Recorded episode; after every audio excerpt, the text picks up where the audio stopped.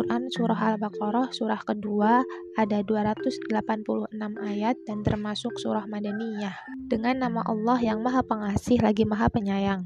Alif Lam Mim. Kitab Al-Quran ini tidak ada keraguan di dalamnya, petunjuk bagi mereka yang bertakwa yaitu mereka yang beriman kepada yang goib, melaksanakan sholat, dan menginfakkan sebagian rezeki yang kami berikan kepada mereka dan mereka yang beriman kepada Al-Quran yang diturunkan kepadamu Muhammad dan kitab-kitab yang telah diturunkan sebelum engkau adanya akhirat. Merekalah yang mendapat petunjuk dari Tuhannya dan mereka itulah orang-orang yang beruntung. Taurus, Rasulullah bersabda, Janganlah menjadikan rumah kalian seperti kuburan, sesungguhnya rumah yang dimanfaatkan untuk membaca surah Al-Baqarah tidak akan dimasuki setan. Hadis riwayat Muslim. Menurut Ibnu Mas'ud, siapa yang membaca 10 ayat dari surah Al-Baqarah, yaitu 4 ayat pertama, satu ayat kursi, dua ayat setelahnya, dan tiga ayat terakhir pada suatu malam, maka setan tidak akan masuk ke rumahnya pada malam itu. Riwayat dari Mi. Beberapa surah dalam Al-Quran dibuka dengan huruf abjad seperti alif lam mim, alif lam ro, dan sebagainya.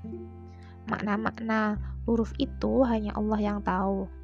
Ada yang berpendapat bahwa hukum-hukum ini adalah nama surah, dan ada pula yang berpendapat bahwa gunanya untuk menarik perhatian atau untuk mengisyaratkan bahwa Al-Quran itu diturunkan dalam bahasa Arab yang tersusun dari huruf-huruf abjad tersebut.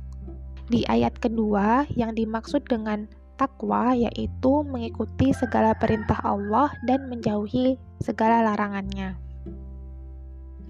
Di ayat ketiga, Pengertian menginfakkan harta di jalan Allah meliputi belanja untuk kepentingan jihad, pembangunan perguruan tinggi, rumah sakit, usaha penyelidikan ilmiah, dan lain-lain. Di ayat keempat, kitab yang diturunkan kepada nabi-nabi sebelum Nabi Muhammad ialah kitab Taurat, kitab Zabur, kitab Injil, dan suhuf-suhuf atau lembaran-lembaran yang tidak seperti kitab. Demikian sesi hari kedua membacakan halaman kedua dari Al-Qur'an. Al-Baqarah ayat 1 sampai 5.